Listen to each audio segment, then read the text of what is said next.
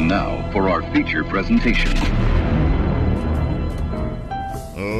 Ladies and gentlemen, this is the Botching It Up podcast. Every bruise, bump, and botch. Wrestling, you've been put on notice. Oh, let's get ready to ramble! What's up? This is the It Up podcast number 22, and this week we're talking about two movies in our horror season Pro Wrestlers versus Zombies and Goldberg's Santa's Slay. As always, you're with me, Benito, and my good pal Basil. Hey Ben, are you are you looking forward to watching Shane Douglas pretend to eat with his fake family as much as I am? I never want to see anything Shane Douglas does ever again. We got a lot to unpack with Shane Douglas today, but yeah, Well, uh, before we get into the movies, I just want to give you a little fun fact. Um, I always love your fun facts. They've gone missing recently. Yeah, so today, the day of recording, not the day that this will go up, is the anniversary of Brock Lesnar squashing Kofi Kingston's title reign. Wow, uh, SmackDown live on Fox feels like two years ago. I, I'm still bitter about that. I think the rest of the world is as well, because Kofi never even got a rematch, man. That's not a good fun fact. That's a horrible memory. That I, what an awful start to the podcast. Oh, start as we mean to go, I guess. Yeah, no, I completely forgot Kofi was even champion. Kofi was champion for a good six, seven months, and I actually went to a couple of house shows that he was champion on, and everybody was really up for it. I remember the general vibe of Kofi Kingston being champion, uh, being unanimously well received, apart from the actual matches. Oh, he was the most over guy. That's what I don't Like, really understand ages. about that whole championship run. The the feuds weren't really hot. The matches weren't necessarily great. But he must have make, been making a ton of money. I don't know why he got the rug pulled from him so quickly and so fast like that. And then never even got a chance to retaliate or have like a comeback money match. I think, yeah, I think a rematch would have done would have been. Huge. I think would have made some serious money, man. would have been great. Oh well, poor Kofi. He's all right. He'll come He's back. had his he's had his time with it now. I don't think he'll. He's get it again. making he's making some dollar. He'd be all right. I'm, I will assume that in three or four years, Vince McMahon will run out of boring champions again, and Kofi will be thrusted back up into the limelight for a couple of months, maybe as a caretaker champion. Do you think Kofi will get the belt back ever? Yeah, I think I think he'll get the belt back. Oh. I, so, uh, so they're building up uh, Biggie as a single star right now. That's eventually going to turn heel, and I can see a Kofi Biggie money match. Maybe not WrestleMania, SummerSlam, Survivor Series. They've got to do it at some point. Yeah, we talked about that like ten episodes ago. We were predicting it would be Kofi versus. Yeah, they've got Kofi Biggie ready made because Kofi can say, "Well, I didn't go for a rematch with Brock because I wanted to go become a tag team with you, but then you left me while I was injured and became a champion, and now you're rubbing it in my face." You know, I would like to see Kofi Kingston try heel for once. I think it would be interesting. Mm, I'm not sure if Kofi's got it in him to be a bad guy. Well, first of all, Ben, I just wanted to ask you just quickly what your favorite piece of wrestling was this week because obviously we watched two movies this week. One of them was fun, one of them was terrible, and obviously you, you must have had um, unrelated wrestling content in your life. I just wondered what your highlight was. It could be modern, current, or it could be something that you were watching on YouTube from 1972. Just, just wondered what you liked this week. Um, this week as a whole, like AEW was killing it. But uh, just a quick shout out to Joker Sting because I've been binge watching that today. I don't know why it just came up on my feed. So, what sort of period, what sort of period was that from? That's 2015 TNA. Oh, I wasn't. I was not watching back then. Is that when EC3 was coming coming up? That's why I don't remember it because obviously Joker Sting was uh, a part of the company way after everybody left it, from wrestlers, promoters to Yeah, fans. sure. So this is when Bobby Roode is the champion. Eric Bischoff and Hulk Hogan are running the company. Uh, I think EC3 is on the card, but he's like mid card. Um, and Joker has just been, has gone crazy. It's obviously like related to the release of the Dark Knight, um, and his face paint's all messed up. And he, but he's showing that he's a really good actor, far better than Shane Douglas, which we'll get into. But Sting can act, and his promos are just great. Like you believe that he's gone crazy. The only thing I remember about that gimmick was the face paint, like the red, white, and black, just because it was an image change. And it was funny that you mentioned this because I have watched an interview with Sting. I think it was a table for three. I don't know whether you saw that. I think it was Sting, Kurt Angle, and AJ. And Sting was talking about how personally his favorite period of his career was Joker Sting, just because he had so much fun with it and he felt like he completely rejuvenated himself yet again. You can tell he's having fun because he's definitely off script. He's just doing whatever he wants. And um, Kurt Angle just has to try and keep up with him. It's quite funny. Um, I mean, Kurt Angle, again, this podcast, saving graces everywhere. I love me a bit of Angle. I watched the Stone Cold Steve Austin uh, Kurt Angle podcast, which is uh, re- really, really good. Goes into a deep dive his career, and you can tell that they've got so much respect for each other. I would kind of recommend that. Who? Sti- Not as primary viewing, but background viewing. No, uh, Kurt Angle and Stone Cold Steve Austin dropped Oh. at one of those podcast shows this week. Kurt Angle was coming up during Stone Cold was at the top, Oh. wasn't he? So Yeah. Well, uh, Angle says that he learned everything that he knew from Austin and learned to watch every match from Austin. So he, he'd watch prelims, pre-show, straight up to he was needed in main event, just so that he could see what sort of holds people were putting on, what sort of moves they were doing, which he directly took from Austin. I, I think that's a, like a, a nice little conversation that the two have that dropped this week. But that's not m- my favorite thing that I watched. Uh, I, I actually, for some reason, I was very bored. I watched a documentary on Eric Bischoff, which was really fascinating. is it on network or Have you seen it this? his own thing? Yeah, it's on network. Okay, I haven't seen it. So he got in, he got into the wrestling business by selling really, really bad uh, ninja fighting uh, apparel for kids. and went up to I think Greg Gagne and said, "Hey, can I promote this ninja fighting apparel for kids on your television show?" And then Greg Gagne said, "Yeah, sure. Can you also like run the cameras for me?"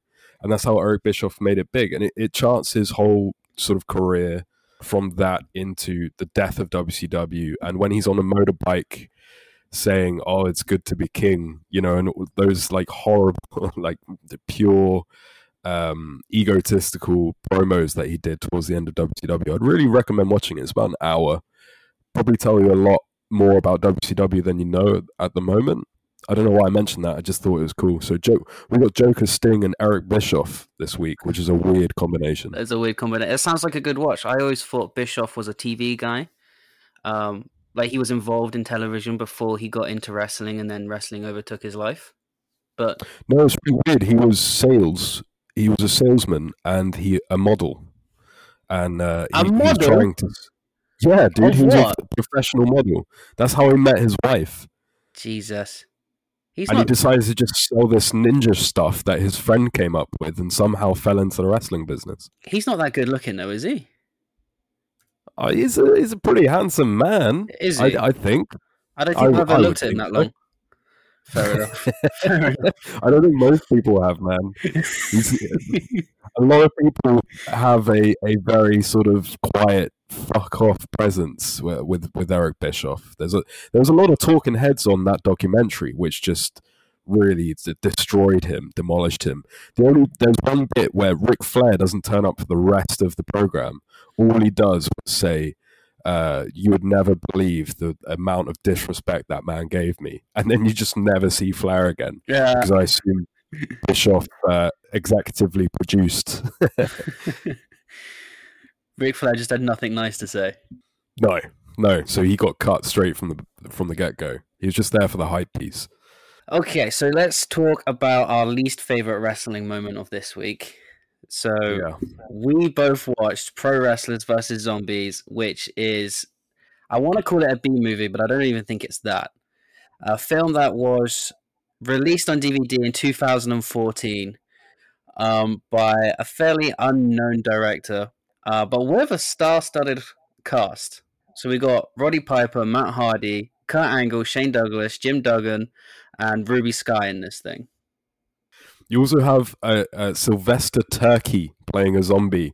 I- I'm not sure whether you've ever heard of Sylvester Terkay, but he had like a two month run on SmackDown where they were trying to make him into a sort of early prototype of Rusev.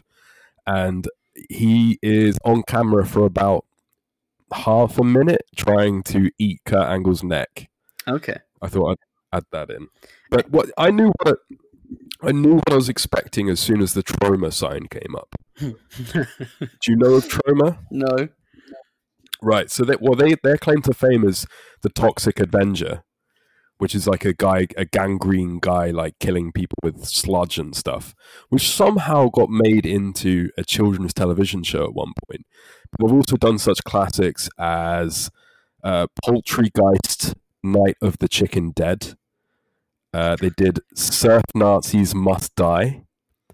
They did uh, Tromeo and Juliet, which is a naked woman on the front cover. Fag Hag, Beardactyl Woman from Beverly Hills.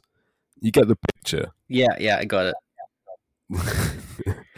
uh, so, so once I realized that Troma was had something to do with this film, I immediately felt sorry for you because at some point in your lifetime, you purchased this DVD for money.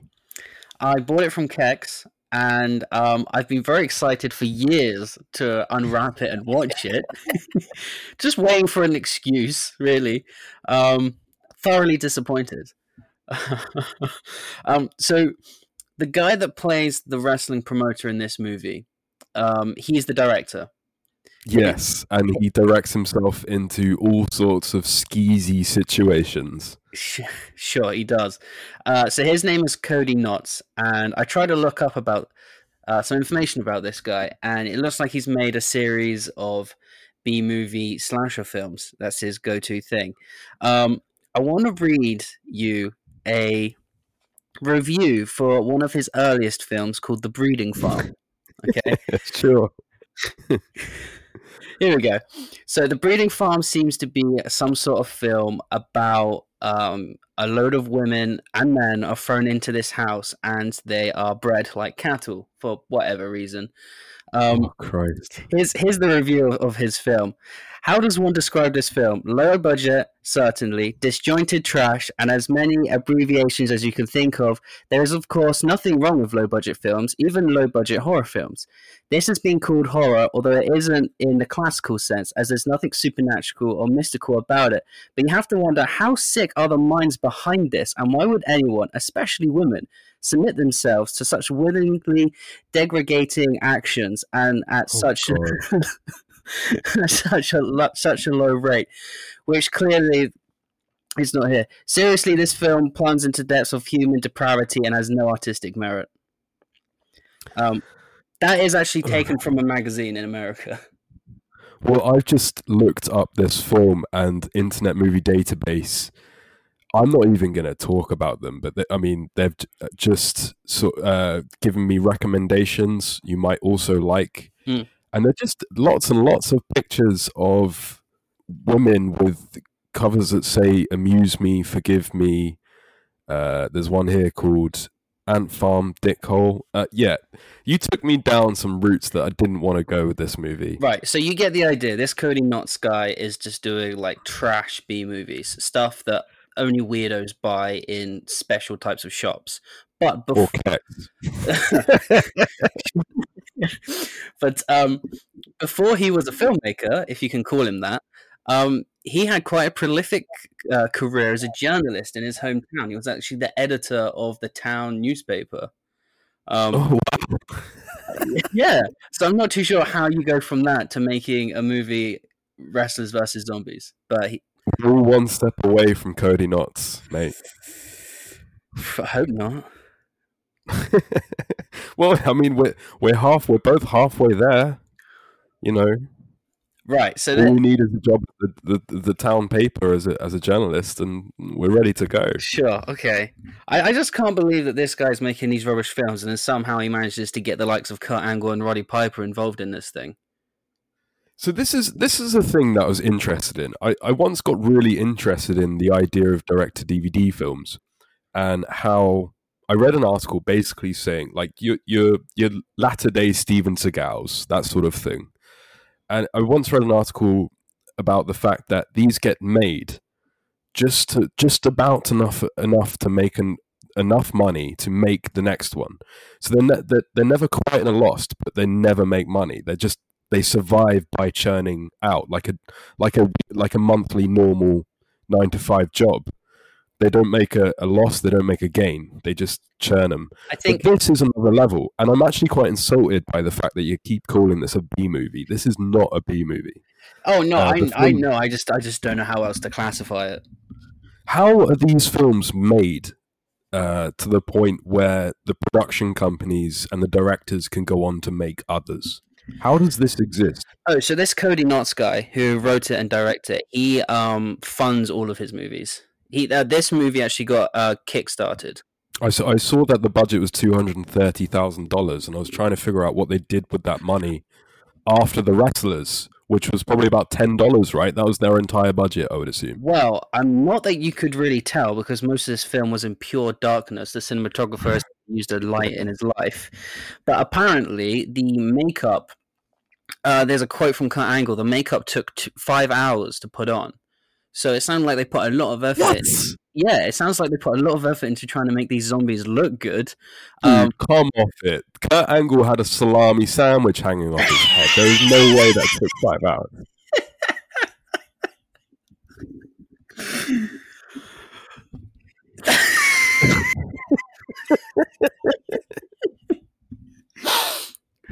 Oh. Right, you could tell Kurt Angle was expensive as well. It was only in two scenes, about five minutes of the entire thing. Kurt Angle was one of the best parts of the movie for me. Oh, for me, that scene with Roddy Piper. Which, well, there's lots of scenes with Roddy Piper. I read that Roddy Piper was on set 13 out of the 16 days that they filmed this piece of shit. He must have really enjoyed his time. I think he was the only one putting any effort into this. Anyway, so uh, let's talk about the synopsis quickly before the actual quality of the movie. Well, they, they, Um, they did the synopsis for you, bro. The ring is the only place you can kill someone and get away with it. Yeah, those words open the film. With a with an eye, which for no reason there's just a, an, an eye. Yes, I, I think that's is not that not the um um production logo. I, was I was already not paying attention. Um, all right, so I want to talk about what really started this film off. Um, I've very rarely seen films that just let you know on their sleeve that they're really, really awful straight from the get go. Then Pro Wrestlers versus Zombies, who are obviously filming partially this stuff, I assume, at a disused, sorry, like a, a military uh, camp, uh, disused military site, the bunker sort of stuff, where they have indie shows in America sometimes. Yeah. What amazed me with this thing is that they've got a caliber of, of at least wrestling talent, if not acting talent. They couldn't even be bothered to find a independent show with fans in it. Yeah, there's like 15 people at this independent show. They Right. clearly show like all of the empty stalls all around them. We have been to independent shows that are bigger than that. Yeah. Pretty small ones as well. Yep. I just, I. I mean, that from the get go just baffled me. Like, could you not find one other independent wrestling show where you can go talk to the promoter and say, this movie's got Roddy Piper in it, this movie's got Jim Duggan in it. Can we film at your show for five minutes? You know? Yeah. uh, Yeah. Well, to even be like, oh, um, Roddy Piper will come turn up at your event, you know, I guess for Shane this doesn't hold that level of uh, excitement. N- no, he doesn't, does he? So SoCal Val is announcing this indie show, by the way. Did you notice Yeah, that? but I, I- yeah, no, I did. I, I, I did write that down. I got a feeling uh, when this movie was made, um, she was kind of everywhere anyway. Well, I've never seen her since. I assume this is like sort almost directly after TNA let, let her go. Mm. And then I think she was working like all of the independents at that point. Yeah. So I don't think she was meant to be in this film. She was just at the show they were filming. She, she's not credited in, in the movie. it does kind of feel like a lot of these people just wandered in and out again. Yeah, It, it, yeah. it felt a lot like Matt Hardy didn't actually realize he was being filmed. You know? he, he was just fucking his wife in some room. Turns out Oh, okay, I can't, we're gonna have to go through this chronologically because I could just get lost in in how bad this is. Um, Okay, so the movie starts off with this independent show that's really shitty. Uh, we're backstage with Shane Douglas, and he catches his girlfriend making out with some guy, right? And this pisses him off. And th- this guy's making out with his girlfriend has a match with Shane Douglas, and to get his revenge, Shane Douglas decides to purposely fuck up a pile driver, which ends up killing the dude in the ring. Uh, the guy's brother is ringside and just is severely angry. Um, thank you for for uh, explaining one significant plot hole to me. I did not see the the guy's brother at ringside. Oh, Uh, he was that, Yeah, he was okay. there. okay. Um, and then also, that looked like a really safe pile driver. like the most important thing to set up the entire movie. it was really slow, you know, like an old guy. Well, like a Shane Douglas. Yeah. Yeah. All right. Um, was it supposed to be saliva coming out of the dead guy's mouth? Because it looked like milk. yeah, like it was frothing, right? Like he'd just gone into a seizure. Or Not something. even that. It, it looked. It looked unseemly. Yep. So, so the next scene is the evil brother who's that's apparently is Irish, which was really off-putting the entire time. was, he was supposed to be Scottish. It's Scottish. it was one of the worst accents I've ever heard, man. And they had uh, free domain classical music over the top with like pure MIDI beats, which I loved. okay, you carry on. You carry on. so, so he's meeting with this promoter, which is the director of the movie, who can't act to save his life. I don't know why he put himself in the movie. So the evil brother wants a private wrestling show, which apparently is a real thing. I thought that was creepy as fuck, but apparently it's a real thing. Oh no, dude! Uh, this is the dark side of the business. I've heard quite a bit about this. Um, I learned this from Jordan Grace. Oh, I didn't know about Jordan Grace. He Uh, used to run an all women's private wrestling show. oh, okay. Uh, like nothing. Well, I guess it is kind of sexual, but they wouldn't do any sexual acts. But guys would just watch women wrestle. Th- this is a real thing. Like not just private. Sometimes it, it can go from sort of private wrestling shows where rich people just want to watch two guys pretend to have a match, and sometimes it can get really seedy as well. And this is a, a real life Yeah, that happens. It, it, like wrestling snuff, basically. Yeah. Um. So the promoter, well, the guy, the evil guy, says he specifically wants um, Shane Douglas, obviously, to have his revenge, um, And, and, the then girlfriend. and the girlfriend, yeah, and then the promoter is just like, "Well, you've given me all this money. This doesn't sound like any real wrestling promoter ever." But you've given me all this money, so I'm going to throw in Roddy Piper, Hacksaw Jim Duggan, Matt Hardy, Matt Hardy's girlfriend, uh, Thomas Rodman, or Dan. Oh yeah, no, dude. Dennis Who? Who? It must. It's. Um. Okay. So the only thing I found out about Thomas Rodman is that the role was uh, uh, originally supposed to be given to Dennis Rodman, Right. who quite obviously was not interested. And all else I know about Thomas Rodman was that he was part of the Blue World Order with the Blue Meanie as a Okay. Donald, uh, sorry, a Dennis Rodman impersonator. And I- I just, the only thing I've got about this guy is that it, it must be pretty sad, uh, no offense to him, to be a Dennis Rodman impersonator in 2014. Yeah, yeah. Because I mean, I was halfway through the film when when they're in the prison thing, and I, I was looking at a screen like that really looks like Dennis Rodman. There's no way that guy's in this movie. It's kind of it's kind of the equivalent, at least for British people, of somebody being a professional. It's Chico time impersonator. You know, Oh my god! right.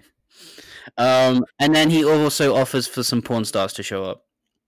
yeah. So right, so basically, this guy's brother has been murdered by Shane Douglas, over a, a lady. Um, and he really wants revenge and he wants to kill Shane Douglas. And there's a moment where the promoter asks him, Hey, do you want to kill all of these famous wrestlers as well? And he goes, Yeah, okay, sure. He, offer, he also offers uh, Kurt Angle, but then the evil guy says bring Kurt Angle in as a surprise. so we're like we're still booking a show. It's just murder. Yeah, that adds nothing to the story. Most things people say in the dialogue adds nothing to the story. There was a lot of moments, and we get into them later, but there was a lot of moments which made me cringe. Uh, just as a wrestling fan, I can only imagine an actual wrestler watching this, where they're trying to use, and they get wrestlers to do it as well, and it's it's really embarrassing where they they're using like wrestling lingo, Mm. uh, and it's it's. Uh, Okay, so we have an establishing shot outside of a hospital. There's like a zombie noise playing over, so we think that the zombie apocalypse has already happened. Um, we're, we're just following this woman. She goes towards um, a stretcher that's just outside these hospital doors, pulls back a blanket, and it's just her colleague, I guess, pulling a prank on her, and she tells him to fuck off. Uh, we never you see. forget you forget you forget that uh, she there's a really bad image of a mirror cracking and like black smoke coming out of her mirror. Oh, yeah, like her makeup mirror or something, wasn't it? Yeah, yeah. And th- she doesn't tell him to fuck off. She said, "This is why you never get laid." Mm. This movie is unnecessarily highly sexual. you can say that. But- That's uh, that's corn syrup. okay. Okay. true. Right. Um, so then you cut to some sort of sacrifice scene in a in a disused theater. So the evil Scottish guy, not Irish guy, um, has kidnapped her, and he's doing a ritual. He, he cuts her, he eats her heart, and now she's a zombie.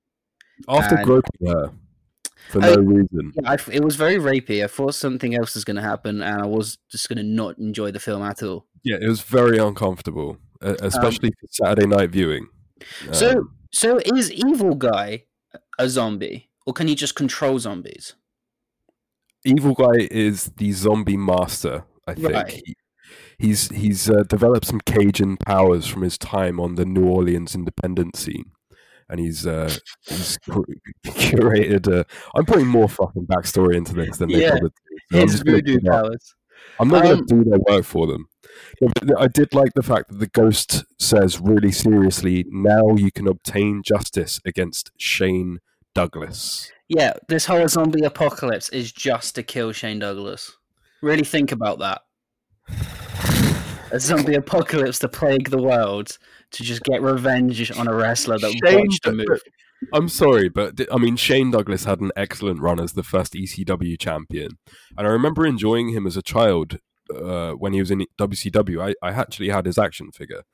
But Shane Douglas, this film is centered around Shane Douglas. Well, it's not even though, is it? I think the movie gets confused about who the protagonist is halfway through.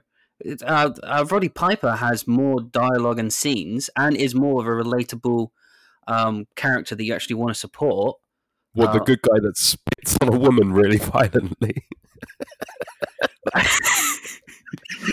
that's the best you get. That's, a, that's your good guy. I forgot about You that. red, you. He says later in the movie, you you're a red-headed stepchild. You're the reason for legal abortions. This dialogue, man, is is something else. It really is. Have you? So we cut to one of my favorite scenes, which is Shane Douglas sitting eating dinner with his mum and his family and his nephew. and his um his uh sister-in-law who he seems to hate. Yeah, Yeah, and his nephew's wearing a Shane Douglas shirt from like 1998. yeah. Shane Douglas is trying here. I I think this was early on in the shoot, and Shane Douglas tried on the first couple of days, and then realized how much effort making a movie is, and gave up. Yeah, So Yeah. he leaves eh, after giving his nephew a little prep uh, pep talk. Uh, it seemed like the kid was going to be way more important to the film, but he didn't really come back until the end, which was unnecessary. Um, and evil uh, zombie nurse came in and ate all of Shane's family. To another uh, lovely example of free domain music, which sounded like Luigi's man- Mansion from GameCube. It did at some point. It felt like there was just music playing constantly, but it wasn't like a nice score. It was just a cut, and then a different song immediately played.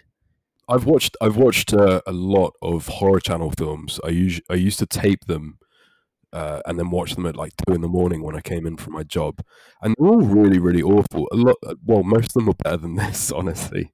But there is a, a, a trend, I think, of Z list films where they just pump the generic free domain rock music as hard as possible to try and Mm. distract you from what's actually being filmed, which is, I guess, one way of, of filmmaking. Yeah, it's not a good way. You don't really want to distract. Anytime you're using something as a distraction is not good. I feel like most of the population could probably take the talent that they had and make a better film than this. yeah, I mean, there was glimpses of Roddy Piper actually being a, but slightly believable. Well, Roddy Roddy had a, a a movie career. Really, it wasn't. It wasn't obviously the level of Hogan or Batista or whatever, but he had a movie career for a, quite a prolonged time in the late '80s and the early '90s, in which he starred in actual B movies. Uh, he, he did a great one with I can't remember the name of it, but he did a great one with Billy Blanks, which was just a, a you know a really low budget action movie, but it was made with the intent of being decent enough to be watchable. And Roddy was pretty good to that. And obviously, he was also in Hell Comes to Frogtown, which is a class a, a B movie classic. So he- knew what he was doing here. Like he he was far and beyond one of the best things on on the film. And it, I mean, he was just completely wasted, really. And that's what that's what I meant when Roddy Piper really should have been the protagonist all along. He's the only person really, really that you can support. I mean, Shane Douglas is just an evil human being. Uh, well, I'll let you. I'll let you know. I'll let you know in a minute why Shane Douglas was the protagonist once we get there. Uh, next scene, uh, Shane and Roddy Piper are outside a building. Uh, Roddy Piper's first uh, opening image in this movie is just him stood signing some autographs, and he gets a couple of lines that aren't important. Then the marketing woman. Did you catch her name? Because on my notes, she's just the marketing woman all the way through. I don't. I feel like they. I don't think it's us being rude. I feel like they mentioned her name maybe once in an hour and a half. I've just Right. got the female protagonist. Right. So I, I got marketing woman. Uh, she shoots fuck me eyes at Roddy Piper, and then and then um, she goes in to talk about marketing with Cody Knotts, the the promoter guy. Whoa, whoa, whoa, whoa! We're missing stuff here. We're missing Oh. stuff. You gotta, you gotta What? get with the. This is some, some, some grade A shit, mate. Why? What did what did I miss? Well, well, you forgot to the fact that Roddy Piper is around a crowd of children who are completely silent while he cackles over and over again and talks about how much he loves children. Mm. which was a little bit off. But you also missed uh, Shane Douglas's little dialogue. Maybe it was before. I don't know. Shane Douglas talks about his checks bouncing. Did you catch? Oh, yeah, yeah. well, he- He's in a meeting with the promoter, and they argue over money. Yeah. So he said his checks bounce from Paul Heyman, which is known in the business. Paul Heyman's checks bounced a lot. Yep. Jim Crockett. Never heard of Jim Crockett's checks bouncing, but I'll trust Shane Douglas's words for it. And Vince McMahon. Does he say Vince McMahon? He says Vince McMahon out loud. He said, Vince McMahon, uh, you better not be one of these bullshitters like Vince McMahon whose checks bounce. I think uh, Shane Douglas had a very rocky relationship with Vince and WWE, didn't he? Yeah, and then he then he um, references breaking the neck of Gary Wolfe, who was Pitbull number one in ECW. Yeah. It was a very, very strange scene. I But he's the one that brings the people into the buildings. Don't you forget that. He's the franchise. sure, sure. So immediately after that meeting is when this woman promoter talks to the the woman talks to, anyway, and he tries to fuck her. Um, and it's not clear really, she, really uncomfortably, like gets in her physical airspace within a second. But then, does she walk away holding his hand or like lures him out of the room? Like it's implied that it's going down. Yeah. Yeah, yeah. So it's like I, her writing was all over the place, and like um, obviously this. You know what? I'm not even. I don't even feel like I'm slandering anyone. This this this was written by a misogynist. It definitely feels like it. It, it, it. Every female character, the way that it's put together. This is written by somebody that's never really sat down and had a conversation with a woman properly. Um, and th- th- this female protagonist has got such a a bipolar attitude towards what she's achieving and what she wants and what she's doing, and it feels like they're tr- she they're script writing her having sex with random promoter hillbillies to try and leverage herself into a better job. Yeah, but yeah, then but- she's but- also quite Yeah. clearly uh, superior to everyone in every way. So, and they, they also like throw her off to be, uh, you know, like a, a more intelligent than the rest of the cast. Yeah, it, they imply that she's whoring herself out because she's clever and she's gaining something. But at no point do we get a character arc where it explains what she's getting out of being with this group of people, what she's trying to achieve, and what she's going to win uh, if she beats them or whores herself out to them.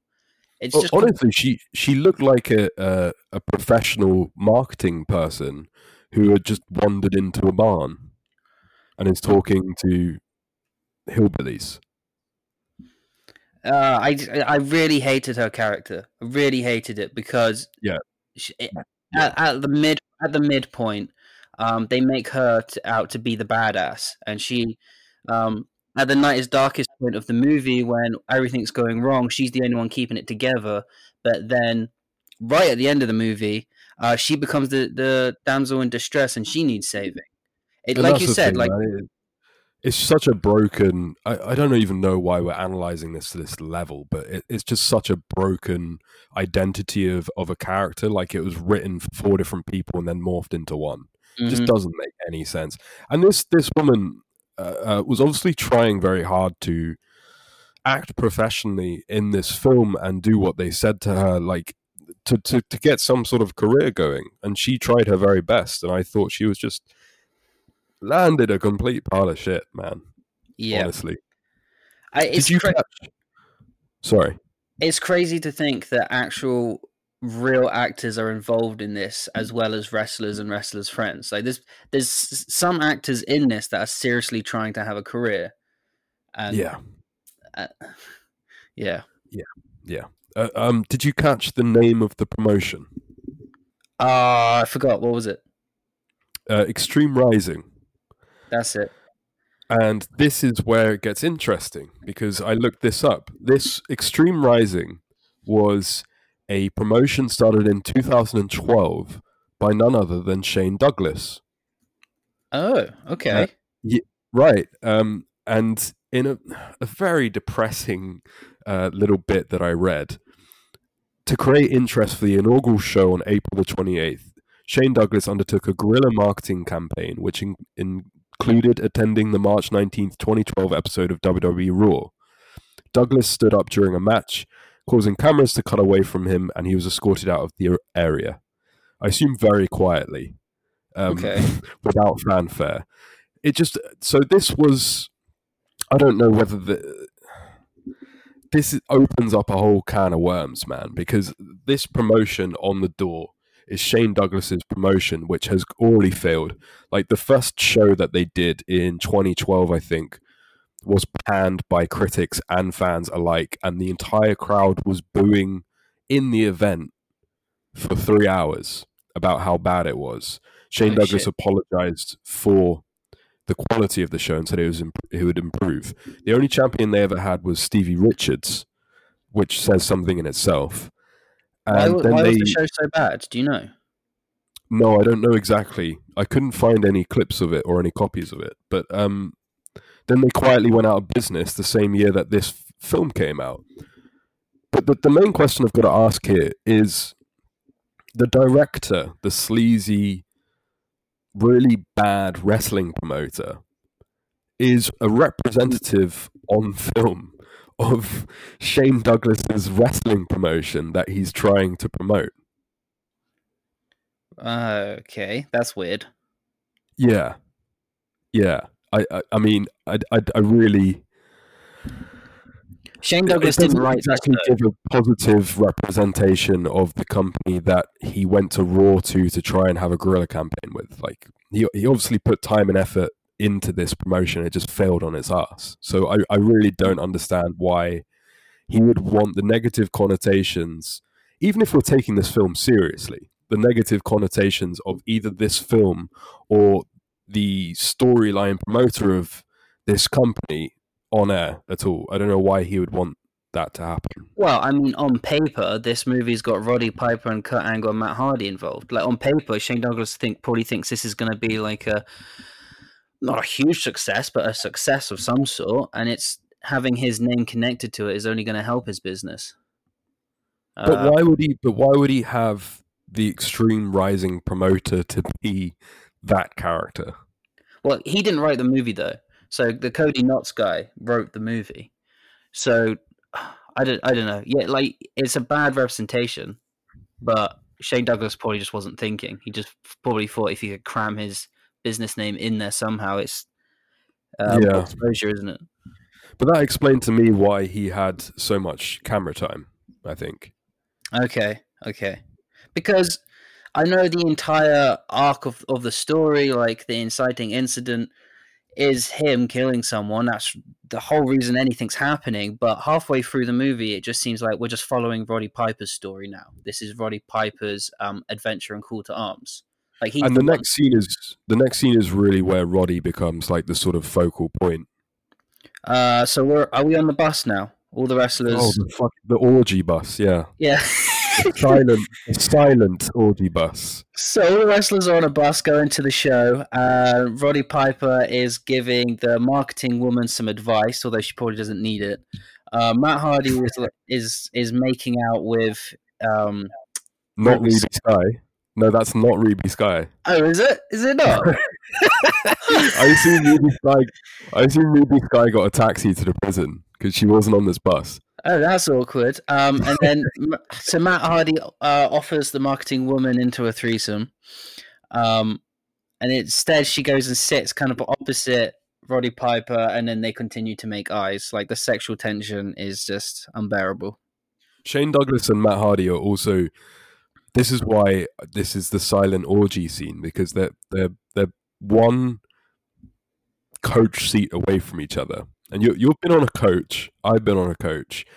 Those seats aren't far apart. That this is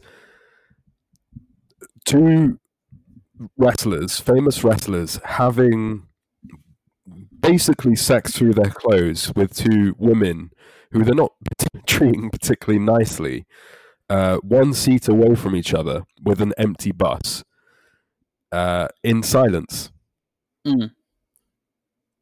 Bit awkward. Yeah. Yeah. um.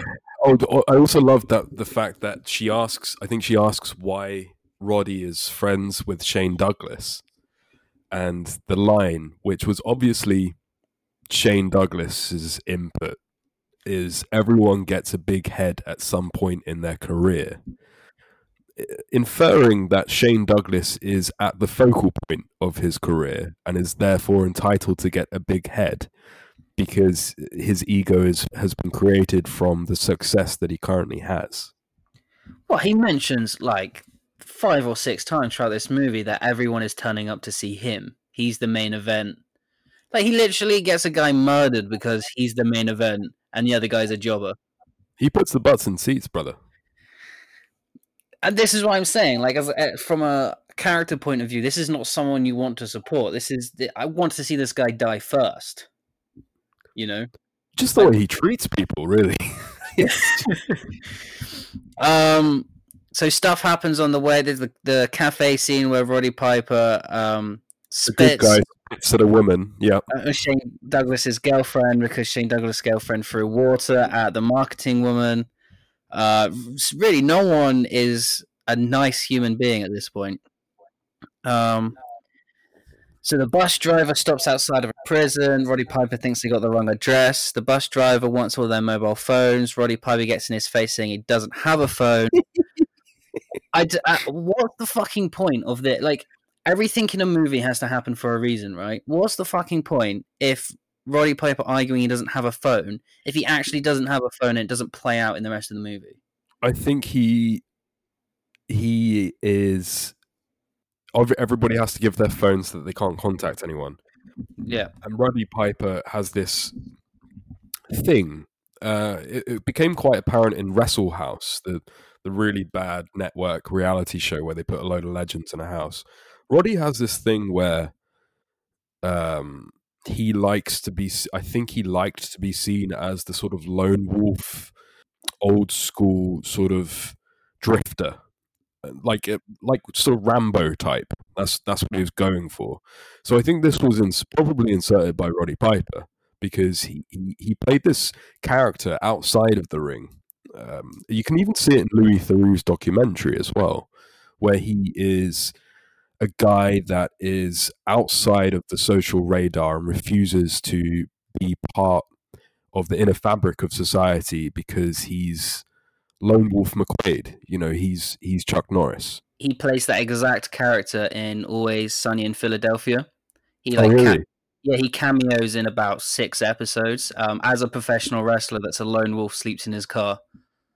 Yeah, I mean, uh, it's just just out of it's not even something that like I, I put together for this podcast. Just watching him uh, react to people and talk to people and represent himself the way that he wants to in documentaries and stuff.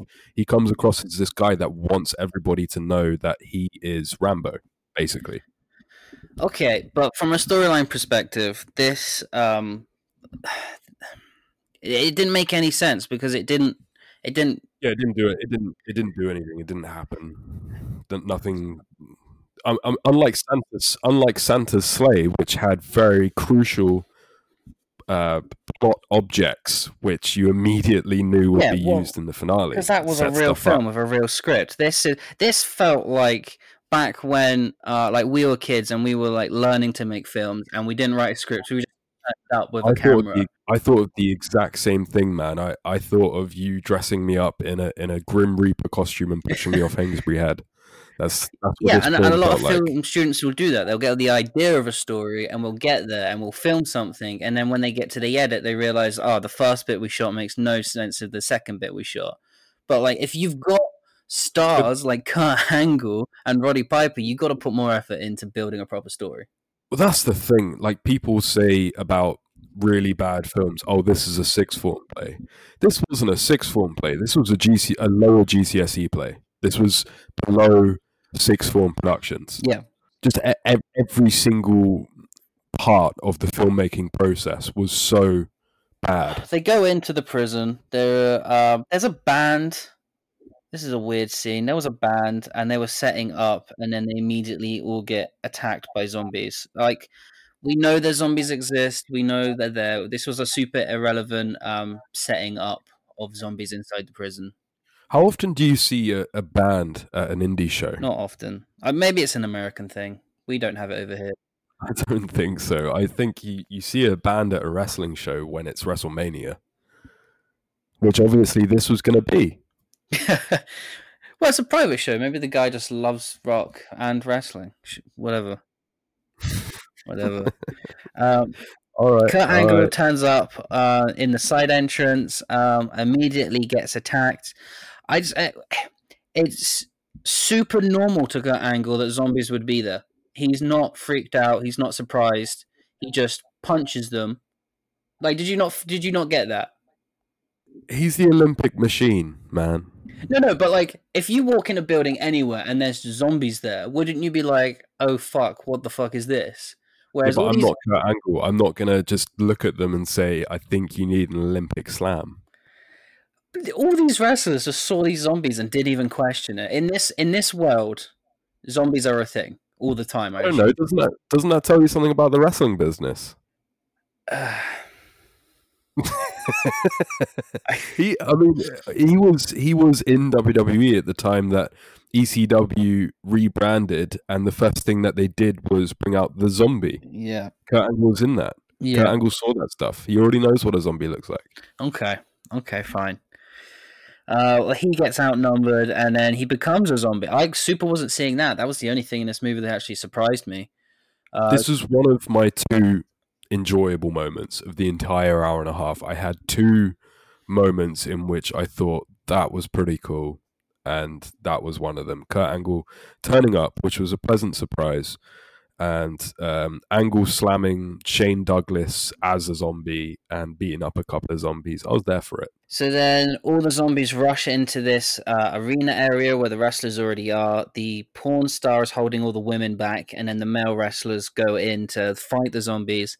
And in the wrestling ring, the only time we're in a wrestling ring, we have Zombie Kurt Angle versus Roddy Piper, Shane Douglas, and Jim Duggan. And the three of them beat the shit out of Zombie Kurt Angle. And then, And then he just goes missing. yeah, then we don't see him the entire like he should have been the main antagonist. This movie would have been much more fun if it was just Kurt Angle and Roddy Piper fighting for thirty minutes. I'm pretty sure that Roddy did this for fun because he didn't need the money. That's why he was there for so much of the filming. And Kurt Angle was trying to launch an acting career at this point, wasn't he? Yeah, well, uh, uh, it's funny you mentioned that, man, because I watched The Last Witch Hunter starring Vin Diesel the other day, uh, which is a, a pretty fun movie, I, I have to admit. It's sort of a, a guilty sort of pleasure film. Kurt Angle turns up for one second of film time. Literally, uh, gone and you've missed it. I had to re I rewinded the film because I thought I saw Kurt Angle. Yeah. And lo and behold, it was Kurt Angle uh, playing a bodyguard, and that was it. No, he's never mentioned. He's never. He doesn't get a line. He doesn't even get more than a second of screen time, Okay. which I thought was pretty sad. That is quite sad. They- I just looked at that kind of shows how wrestling is viewed by mainstream public and mainstream Hollywood. Yeah, because I remember towards the end of his TNA days, he was trying to launch a um, a proper acting career. I just did a quick wiki search. Um, have you seen the movie Warrior?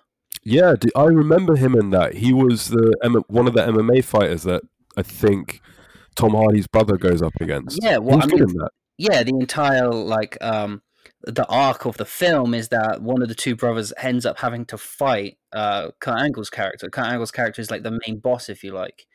Um, and he doesn't have many lines, but obviously he's playing an MMA guy, so he looks really good. Um, that was three years before this movie. I don't know what happened So- to him then because the last Witch Hunter was a year after this film, Mm. So it was a quick turnaround for Kurt. And he's also in Pain and Gain. I don't remember that. Is that the Rock movie? Yeah, I don't remember him being in that. I didn't bother with that one. Oh, it's good. Anyway, so back to zombies. Um, I mean, at this point, it's literally just an hour of people running around corridors being chased. Like that. That's all there is. Yeah, Um, this is where my girlfriend almost immediately fell asleep, and I was really envious because this was the point where I started to. I was I was in good humor, bef- like up to this point, with how bad it actually was, and I was just sort of stunned by how bad it was. But this was the point where it turns into those Z list churning films where they run out of ideas within twenty minutes, and then we have to sit and watch the next hour of them having no budget, no ideas, and no good actors. I don't know how else to explain it, but they literally just as a group are running around corridors, and zombies are chasing them around corridors, and then every now and then one person gets a fight scene, and it's a pretty shit fight scene, apart from Matt Hardy's, and then that person either dies. I didn't at uh, the point at the point that Matt Hardy turns up and starts beating a load of zombies up with ladders. I didn't even care about that. The only kick I, I got out of that is the fact that even in a prison, there's still a cookie cutter trying to smash over somebody's head. Yeah, and then he starts scaling up um, some prison bars, and then does a big leap off the top. It's, Just so I like I, I you can't even blame budget for this man. It, it's just so unimaginative. You could take anybody just slightly more talented with the same getup, the same cameras, and the same budget, and they could have made this look interesting. Okay, well, let's talk about the actual film because the biggest problem is the lighting. I, I, it seems like they didn't even use a light to begin with, or they had one like a light fixed on top of the camera. Colors were never coming off the shot, so you could never see the actors off of the background. This was the this was the first problem. The second problem is the cameraman um, held a camera for the first time the day before they started shooting, and and um, he didn't he didn't understand the idea of blocking. Right, so there was there was so many times when more than three people were in a shot together and you could see the side or the back of someone's head or someone was someone talking is obscured by someone else running away from a zombie uh, the blocking was awful It's really interesting when you start going into this sort of talk because I don't see this stuff. I just have a general feeling that I didn't like Mm. it. It's really it's really interesting when anybody goes into a topic that they love because they can tell the other person why they didn't like it. Whereas I was just looking at this and thought this looks worse than a home movie, but I didn't know exactly Well, why. I- the- Whereas what you're saying now makes a lot of uh, sense. for sure the reason you didn't like it is because there was almost no story No, no, no, I'm talking. No, I'm talking visually. Yeah, I'm yeah. talking.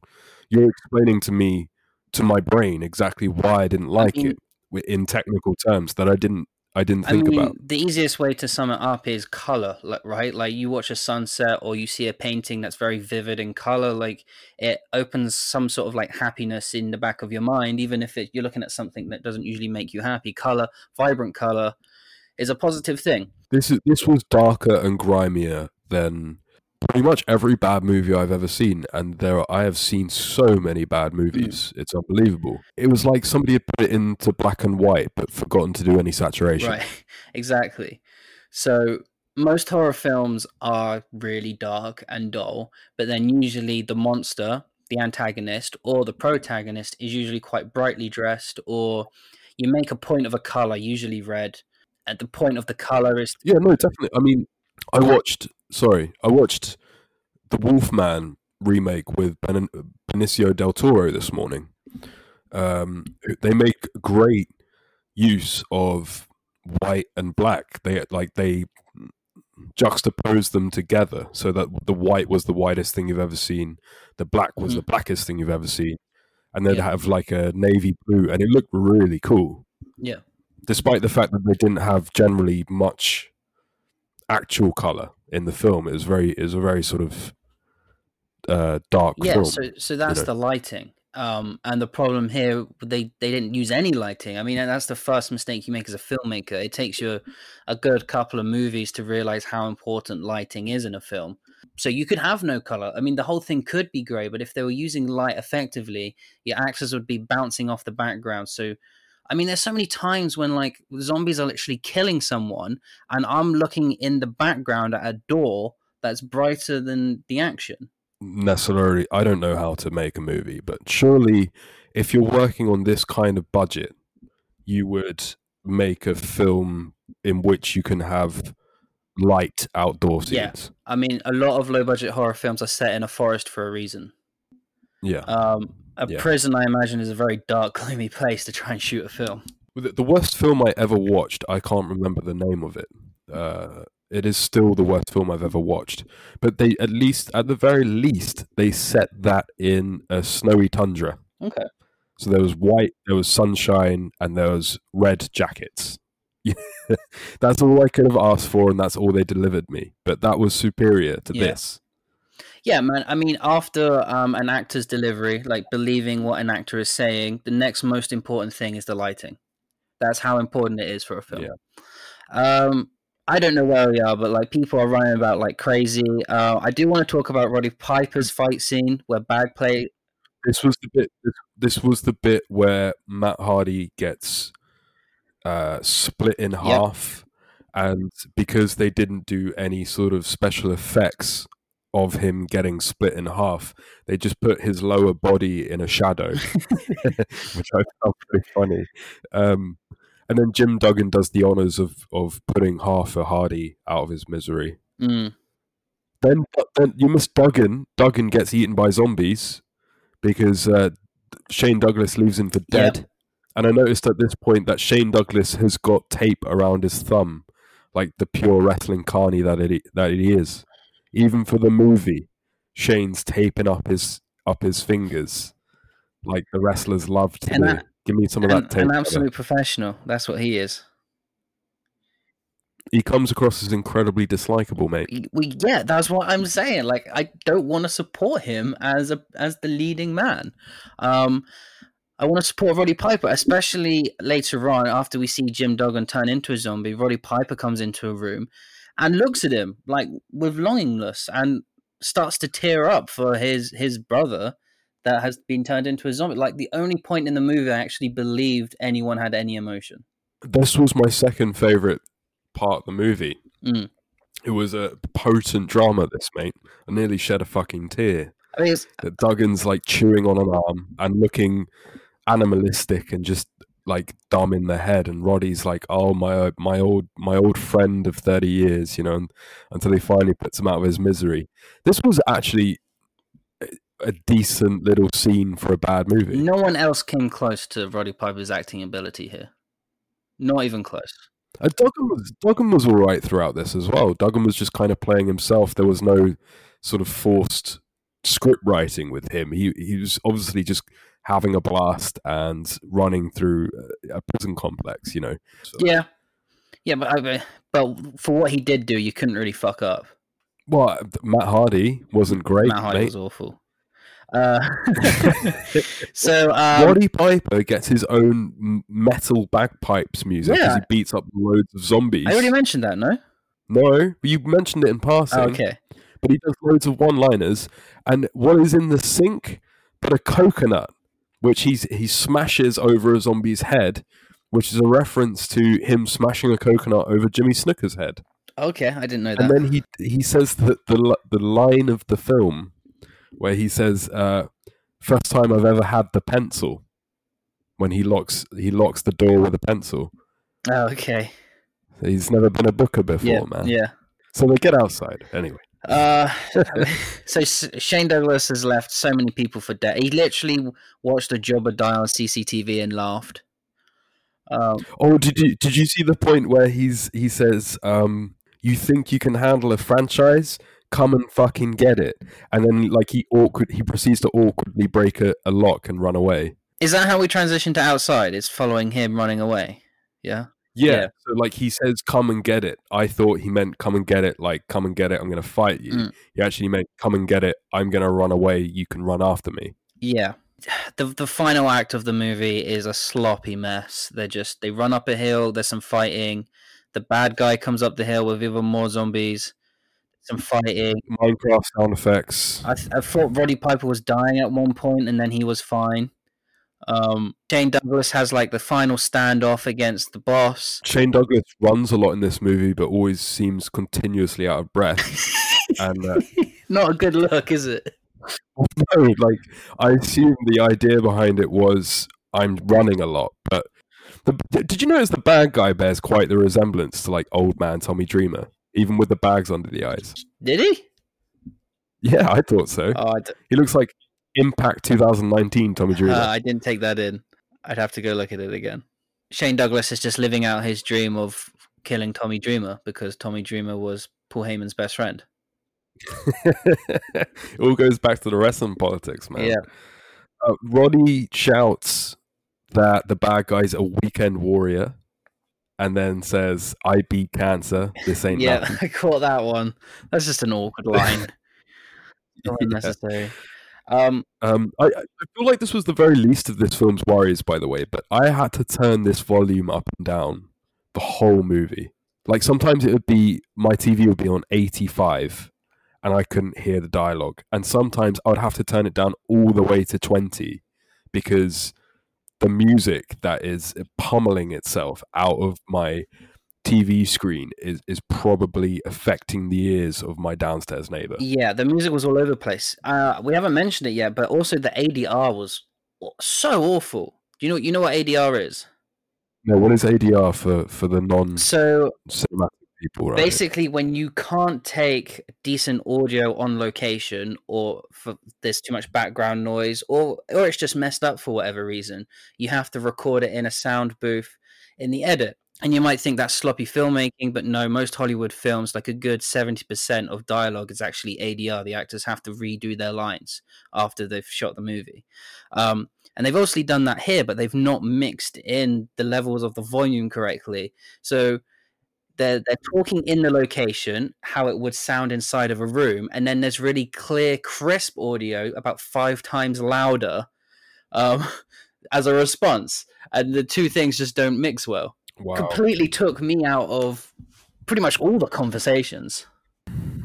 Yeah. I don't even know what to say to that, man. Isn't that like very, very basic cinema? yeah, shit? just get your audio right because great audio is not noticeable, unfortunately, but bad audio is the worst thing for a movie because it's so noticeable. Well, the, apparently the the sound department person that uh, did this was also the sound department f- person, producer, writer, and actress of Breeding Farm. So Okay, there you go. so so is that just the director's girlfriend? I would Okay. assume so. Yeah. Keep it in the family, I suppose. well, it's all about family, man. That's what Shane Douglas says. That's what Roddy says. Roddy says it's we're a family. Well, that's a great transition to the fact that Shane Douglas has to murder his zombie family. He has to.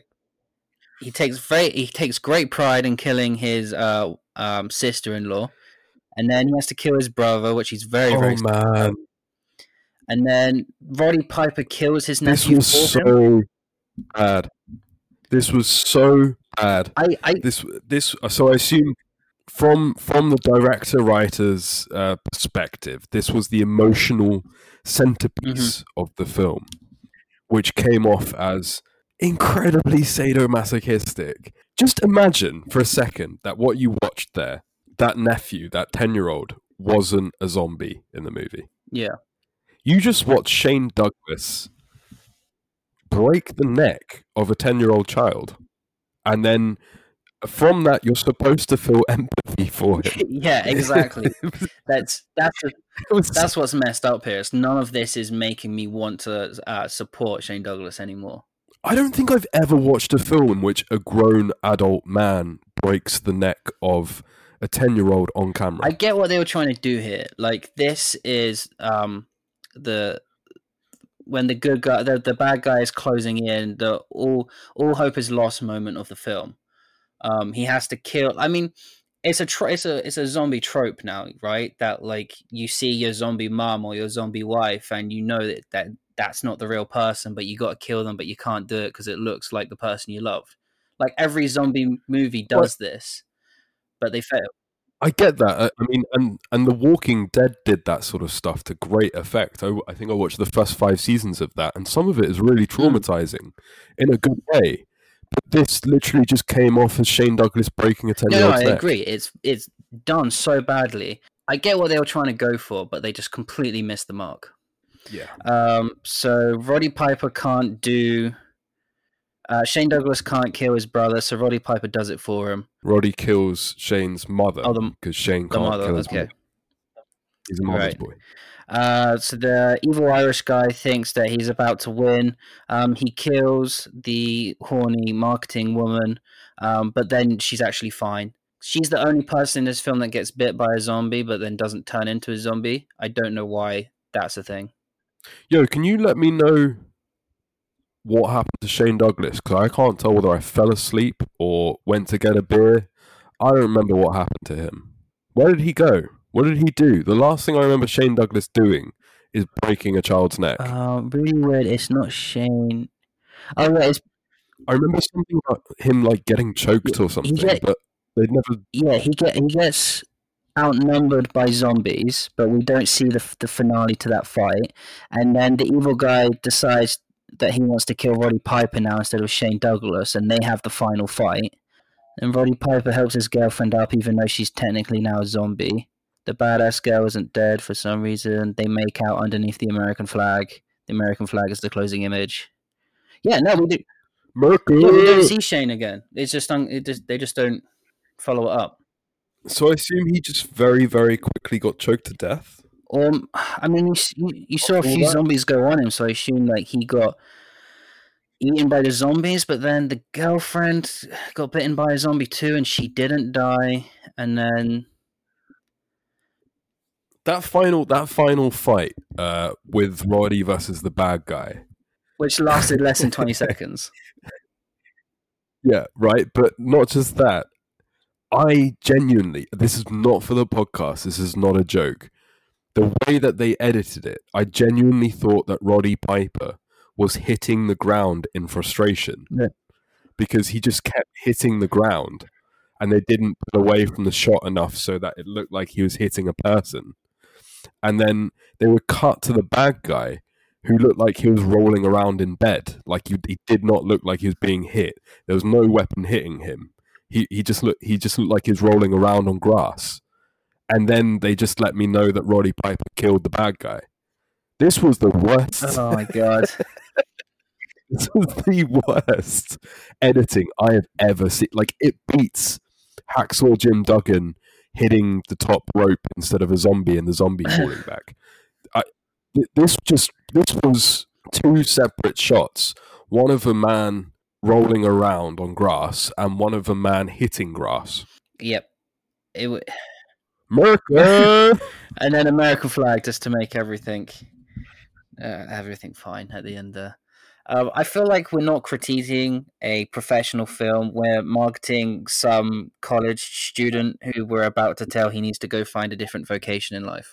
No, everything that we're saying about this, whether it's brutal or not, is deserved because this was terrible. This from this shouldn't have were created by grown adults. this shouldn't have gotten a, a proper um, release, DVD release. I mean, Roddy, God rest his soul. You know, Roddy looked like he was having fun, so that's that's that. You know, Shane Douglas wanted to promote his wrestling promotion and probably made some dollar out of it. That's cool. What the fuck was Kurt Angle doing in this, man? Can't- Jim Duggan's re- uh, retired. Matt Hart, what is Matt Hardy doing in this? Matt Hardy and Kurt Angle, I, I just don't understand why they chose to do. At least Kurt, I- I guess they were in the film less, but at least Kurt Angle had some like kicking ass scenes, and he was there for a couple of minutes, and he actually wanted a movie career. What what what were Matt Hardy and Reby Sky doing So here? Kurt Angle, I think. why probably- why bother? So Kurt Angle, I think, probably turned up for one day of shooting, right? Because he's only in two scenes, and he's trying to be an actor at this point. Matt Hardy, yeah, was he unemployed at this point? Was he between promotions? Maybe. 2014 i feel like i feel like he was either in impact or just come out of it? I feel like he was in i feel like he was in impact going into that. Matt hardy's career has been weird man. I because he had that he was in tna for like six months in 2010 uh, and he was like a, a a really really bad alcoholic drug addict at that point and then he left and he had like a period. And i i don't know whether it was this period but he, he had some dark times in the early 2010s. Okay, well, I would say this is maybe just a great payday just- for all of them. like- I doubt it was even that. No, basically what I'm saying is like Roddy Duggan both enjoying retirement, having fun with it. Shane Douglas promoting his thing, uh, making a bit of cash. Uh, as you said, Kurt Angle just trying to kickstart a movie career, one day's filming. I don't understand what Matt Hardy was doing in this because he didn't even do anything. Maybe he just got talked into it by Shane Douglas.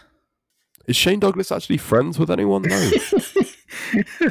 I think probably not anymore after this. yeah. Oh well. this film overall showed me why most people sit on their asses at home watching TV while Vince pays them a check to do nothing.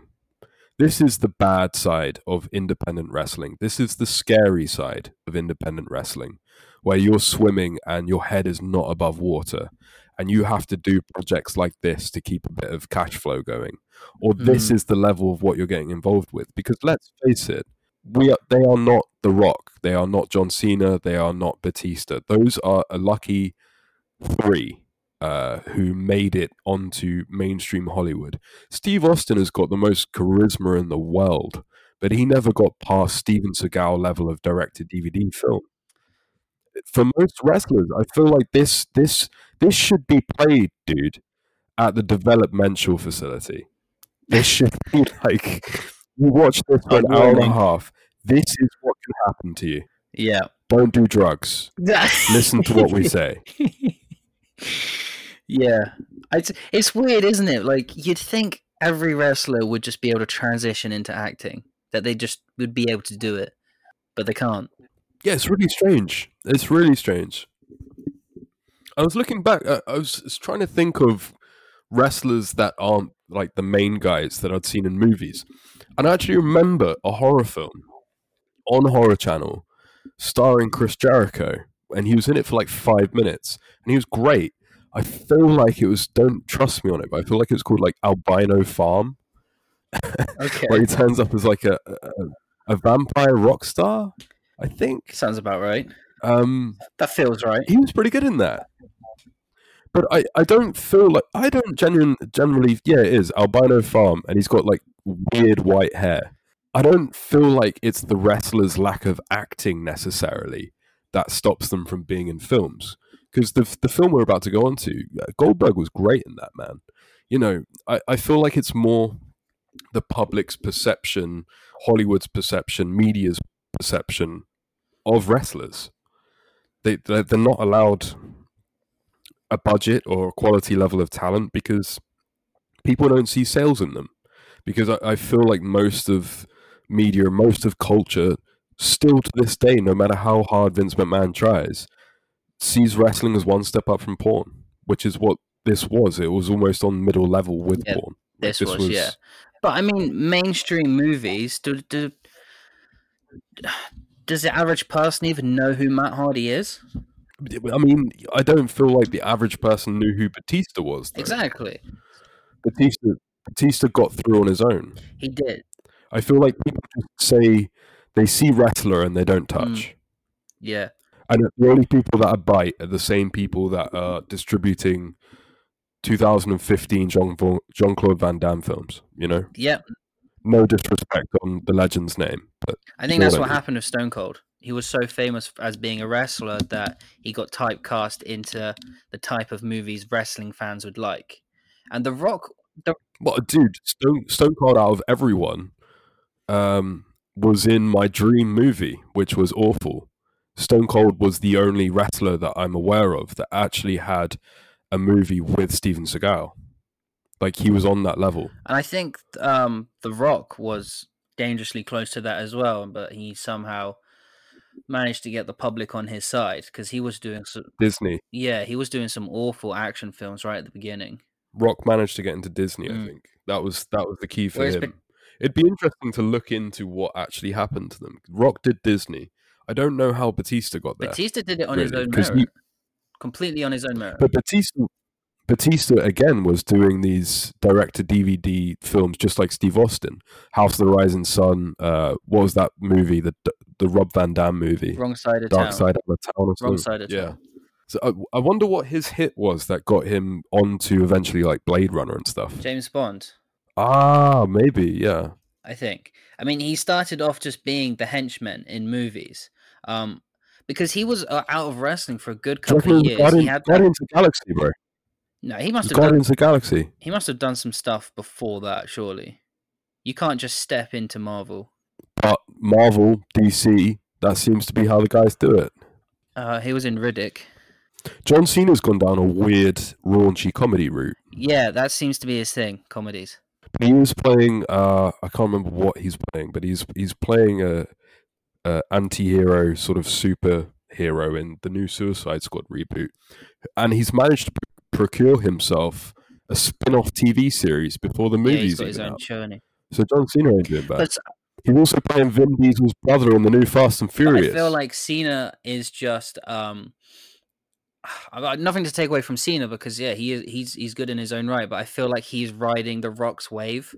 Everyone's seen now that oh, these megastar wrestlers are good actors. And Cena yeah, and 100%. Cena is now and I think Batista a little bit as well. I think Batista got into movies on his own merit, I think. But um, now that he's doing big movies, everyone's seeing that oh, it's like another Rock. I haven't seen the Blade Runner reboot, but based upon what I've seen of the three, I would actually genuinely say that Batista's the best Batista actor. Batista is one of my favorite actors of all time, not even just wrestling related. I love him. Oh, Batista. Well, all I remember from b- being really impressed with about Batista was uh, Hotel Artemis. I don't know whether you've seen Yeah. that yet. He, was so great in that. He was just as little supporting role as the guy that was looking after I can't remember her name, but the little girl from Taxi Driver, all grown up, um, and they were sort of a, a post-apocalypse um, care healthcare place for like Yeah, criminals. a hospital for criminals, wasn't it? He was so good in that. Honestly, Yeah, his com- comedic timing is just on point, and he can also do action stuff. He's awesome. I love it. Final rating for pro wrestlers versus zombies. Minus two out of ten. I think I'll go with a, a good old 0.5. 0.5. Cool. From this experience, Ben, uh, are there any other wrestling related or wrestling starring movies, not including The Rock, you've still got on your checklist that you'd want to have a look? I don't think I should be allowed to pick anymore. No, I don't think. I don't think you should. Which is ironic considering you're the movie guy. But from now on, I pick the wrestling movies. Yeah, I feel like I lost that privilege. well, just just remember, dude, that not only did you make yourself sit through that, but you also made me sit through that, and my girlfriend sit through that on on a Saturday night. And not just that, dude, you made me take notes on it. I uh, I I never I never forced your girlfriend to watch that. That was never part of the deal. We're regularly in the same room, Yeah, no, believe it or no, not. I know you are, but it wasn't part of the deal. no, but that's what I'm saying. You just made a, a poor, like innocent person part of this debacle, and and made her suffer on prime time Saturday night after I finally finished work for the week. Do you know what we sit down and do with our dinner? You watched, uh, yeah, yeah, you watched Shane Douglas kill a ten-year-old boy. and a, a man grope a woman as part of a sacrifice ritual. Mm. hmm To be fair, like I didn't know what we were getting ourselves into, so you know. Oh no, I, I I do not have a problem with this. I, I went through some strange, unexpected, sometimes pleasing, sometimes traumatic routes this weekend to deliver this quality piece of entertainment for every everybody across the world to enjoy. And uh, and I enjoyed the experience of experiencing pro wrestlers versus zombies. Well, uh, as long as you get something out of it, I guess. Okay, so what are we doing next week? We haven't decided, have we? Well, it depends how long you want to drag the, the dead, rotting corpse of this horror season out for, really. I mean, I'm done with it. So You're done with it three weeks before Halloween, mate. so close. We've been doing, we've been doing this fucking horror season since July. We get to mid October, we're like, nah, fuck it. Uh, Okay, well, yeah, we'll, we'll, I guess two more weeks of horror is fine. We've come. what horror have we got left? Uh, you, have, you you made us literally scrape the barrel today. We, what have we got? There's um, there's there's there's stuff. I guess we're gonna have to come with it right now. We'll just uh, What you know what, Ben? Whatever whatever stuff it is, you're not picking it. Because this week you made me watch Pro Wrestlers versus Zombies. About a month and a half ago, you were like, "Oh, Ministry of Darkness would be a great idea," and then made me watch that for a month. You, you're not, you're not picking the next couple of weeks. No way in hell. You can forward ideas to me, and I'll check them for length and quality. yeah, that's fine. No, that's that's fair. I'll take that. It's been a pleasure as always. Cool. So next week will just be a surprise. Next week will be something. Like, share, and subscribe to keep it botched up, brother.